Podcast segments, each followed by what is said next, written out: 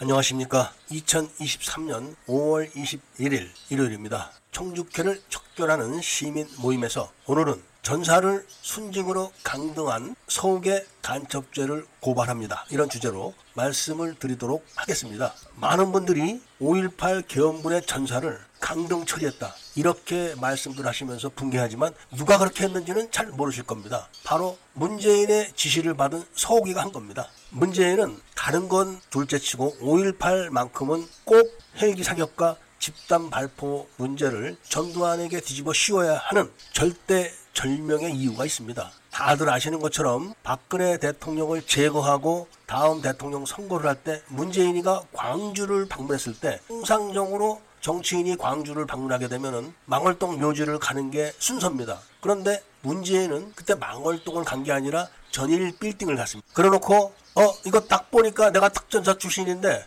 헬기 사격 맞네 이렇게 공간을 치고 선거 거래를 하고 대통령에 당선되면은 전일 빌딩 리모델링 비용 500억 원을 지원한다. 이런 밀약을 했던 겁니다. 칼빈 자동소총 탄원을 보고 헬기 사격이라고 공간을 쳤던 문재인이었기 때문에 악착같이 헬기 사격을 전두환이가 명령했고 집단 발포를 전두환이가 명령을 했다. 이렇게 만들어야 되기 때문에 전사를 강동 처리한 겁니다. 반란군이 어떻게 전사를 하냐? 이런 명분이었었죠. 그런데 문재인과 이 서욱의 관계는 문재인이 대통령으로 있을 때 서욱이가 합참의 삼성 장군으로 있었습니다. 그때 서욱을 콕 집어가지고 9.19 합의를 완성해라 이런 명령을 내렸고 서욱이가 그거를 완수를 했습니다. 그 대가로 육군 참모 총장을 바로 임명해 준 겁니다. 그런데 그 서욱이가 고등학교 시절에 5.18 때 금남로에서 계엄군에게 화염병을 던졌다고 자랑했던 인간입니다. 그런 사람이 왜 육사를 갔을까요?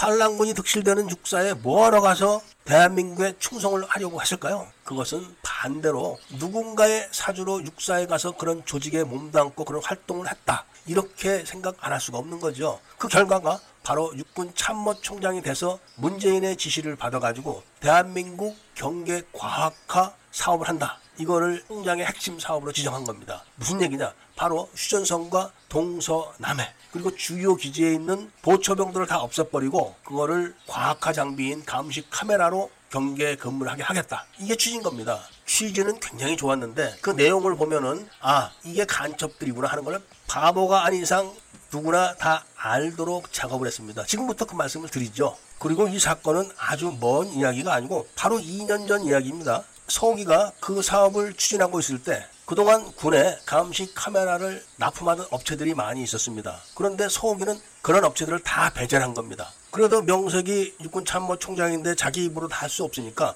육군 정보 참모부라는 부서를 통해서 작업을 한 겁니다. 그러니까 육군 정보 참모부 근무자들 상당수가 간첩인 거죠. 육군 정보 참모부가 오다를 준 업체가 사인텔레콤이라는 회사입니다. 이 회사는 감시 카메라를 만드는 회사가 아니라 교통 정보를 제공하는 전광판 업체입니다. 여기를 콕 집어서 사업을 몰아준 거죠. 이게 바로 의혹의 첫 번째입니다. 과거에 214급 잠수함을 만들 때도 보안사 중령을 잠수함 사업단장에 딱 임명해 놓고 현대중공업에다 몰빵을 해준 거 다 기억하실 겁니다. 이렇게 몰빵하기 전에 국군 재정관리단에서 제안서 마감일을 2020년 1월 30일로 딱 정해놨다가 아무 이유 없이 2월 5일로 연기까지 해준 겁니다. 그리고 다시 3월 5일로 연기하면서 바로 이 문제의 사인 텔레콤을 첨가시킨 거죠. 이런 불법 행동들이 제대로만 과학화 장비가 이루어졌다면 문제가 없는데 이게 바로 탈북자 재월북 사건 때 들통이 난 겁니다. 본 유튜버가 문재인의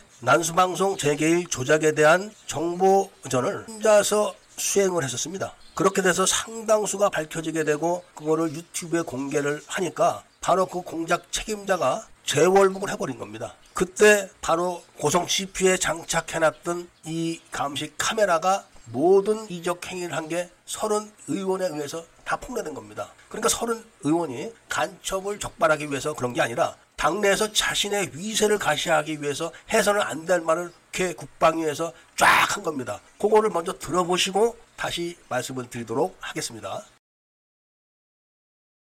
출동한 이 병들이 이 저 뭐 이거는 기기작 기기의 문제점이라 고 생각하는데 이 서버와 장비가 이게 시차가 안 맞기 때문에 동기화 시켜야 되는 거 그거 알고 있죠? 예.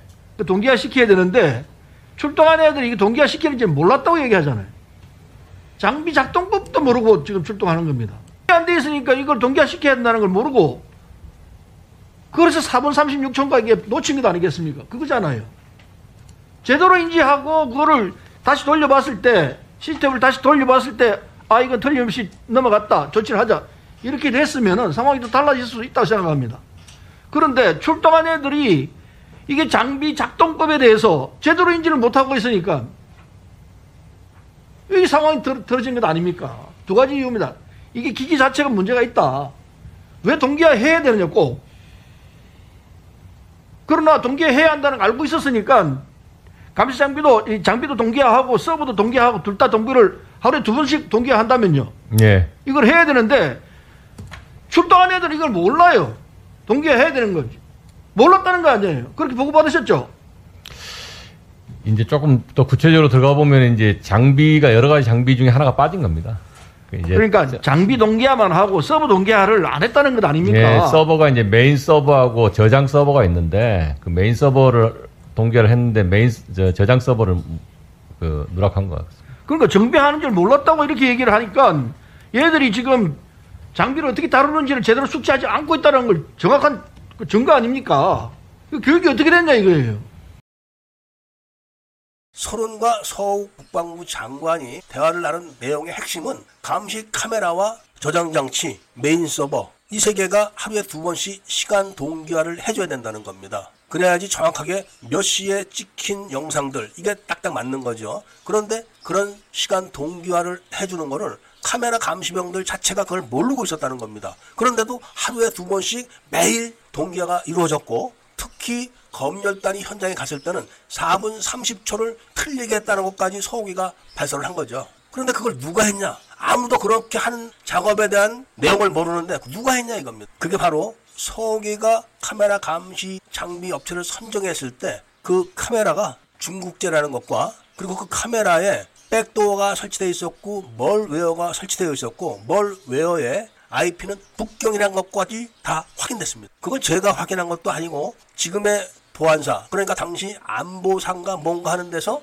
검열해서 지적을 했다는 겁니다. 그러니까 서욱이가 그거 다 지우면 되는 거 아니야? 이렇게 해서 납품을 강행시킨 거죠. 그러니까 그때 동해와 서해, 남해, 휴전선, 주요 군 기지, 방산업체들에 설치된 모든 카메라가 다 중국제였고 거기에는 백도어가 설치되어 있고 머레어가 있었으며 그 머레어의 IP는 북경이라는 것이 통일한 겁니다. 그런데다가 그런 주요 업체들의 인터넷은 다 화웨이 통신 장비를 사용하는 겁니다. 딱 답이 다 나온 거 아닙니까? 그래서 그 결과가 서른 의원 말 맞다나 북경에서 원격으로 하루에 두 번씩 대한민국에 있는 모든 감시 카메라에 시간 동기화를 해주는 겁니다. 그리고 문제가 생기면 시간 변경까지 다 해줄 수 있는 거를 고성지피 탈북자 재월북 사건에서 증명된 거죠. 대한민국 경계 감시 카메라만 그렇다면은 그거는 고치면 되는데 문제는 정찰 위성에 장착한 저장 장치가 전부 중국제라는 겁니다. 지금 김정은이가 정찰 위성을 발사함네 뭐함네 하지만 그 정찰 위성의 모든 설계 비밀까지도 다 갖다 준 겁니다. 과거에 김대중 정부 때 국정원 차장의 비밀리에 작게 5017, 98을 김정일에게 갖다 준 걸 봐도 하고도 남죠 이런 짓을. 그러면서 지금 언론에서 북한이 정찰 위성을 쏘네 어쩌네 하고 바람을 잡고 있죠. 정찰 위성에 중국산 저장 장치가 장착된 거는 한기호 국민의힘 의원에게 들통난 거죠. 그런데 이런 거를 고발 조치를 안 하는 겁니다. 그냥 지나가는 거예요. 자기 과오만 세우고 내가 한 건 했다. 이런 거죠. 그리고 후속 조치를 안 하니까 그대로 다 지금 모든 대한민국의 경계 정보가 24시간 실시간으로 김정은에게 딱 넘어가고 있는 겁니다. 그러니까 지금 예비역 군 출신인 전군 구국 동주에는 북한군 교도대대 시신 문제만 갖고 작업을 하지 마시고 이런 거를 작업을 해서 서훈이를 딱 고발을 해야 되는 겁니다. 저 카메라가 들통나게 된 계기가 해군 예비역 소령이 국민권익위원회에 가서 직접 고발해서 그런 겁니다. 그 해군 예비역 소령은 해군 장교 시절 때부터 해군의 비리를 고발하다가 옷을 벗은 사람입니다. 그리고 검찰에 의해서 대한민국의 경계 감시 카메라가 다 중국제라는 것이 확인됐고 가볍게 원산지 표시 위반죄로만 처벌한 겁니다. 그냥 간첩죄는 묵인한 거죠. 바로 5.18 전사자를 순직으로 강등한 서욱이가 이런 간첩죄를 했다. 말씀을 드리면서 오늘 이야기를 마치고자 합니다. 지금 교도대대 조교 전사자의 묘지가 동작동 5.18 묘역에 없다는 것이 전군 구국 동주회를 통해서 육해 공군 해병대 ROTC 모든 군 조직 조직원들에게 알려지고 있는 겁니다. 이 이야기는 후속편으로 나주의 김 기자, 광주의 김 기자와 교도대대 조교들의 비밀 이런 주제로 말씀을 드리도록 하겠습니다. 이야기를 들어주신 데 대해서 감사드립니다.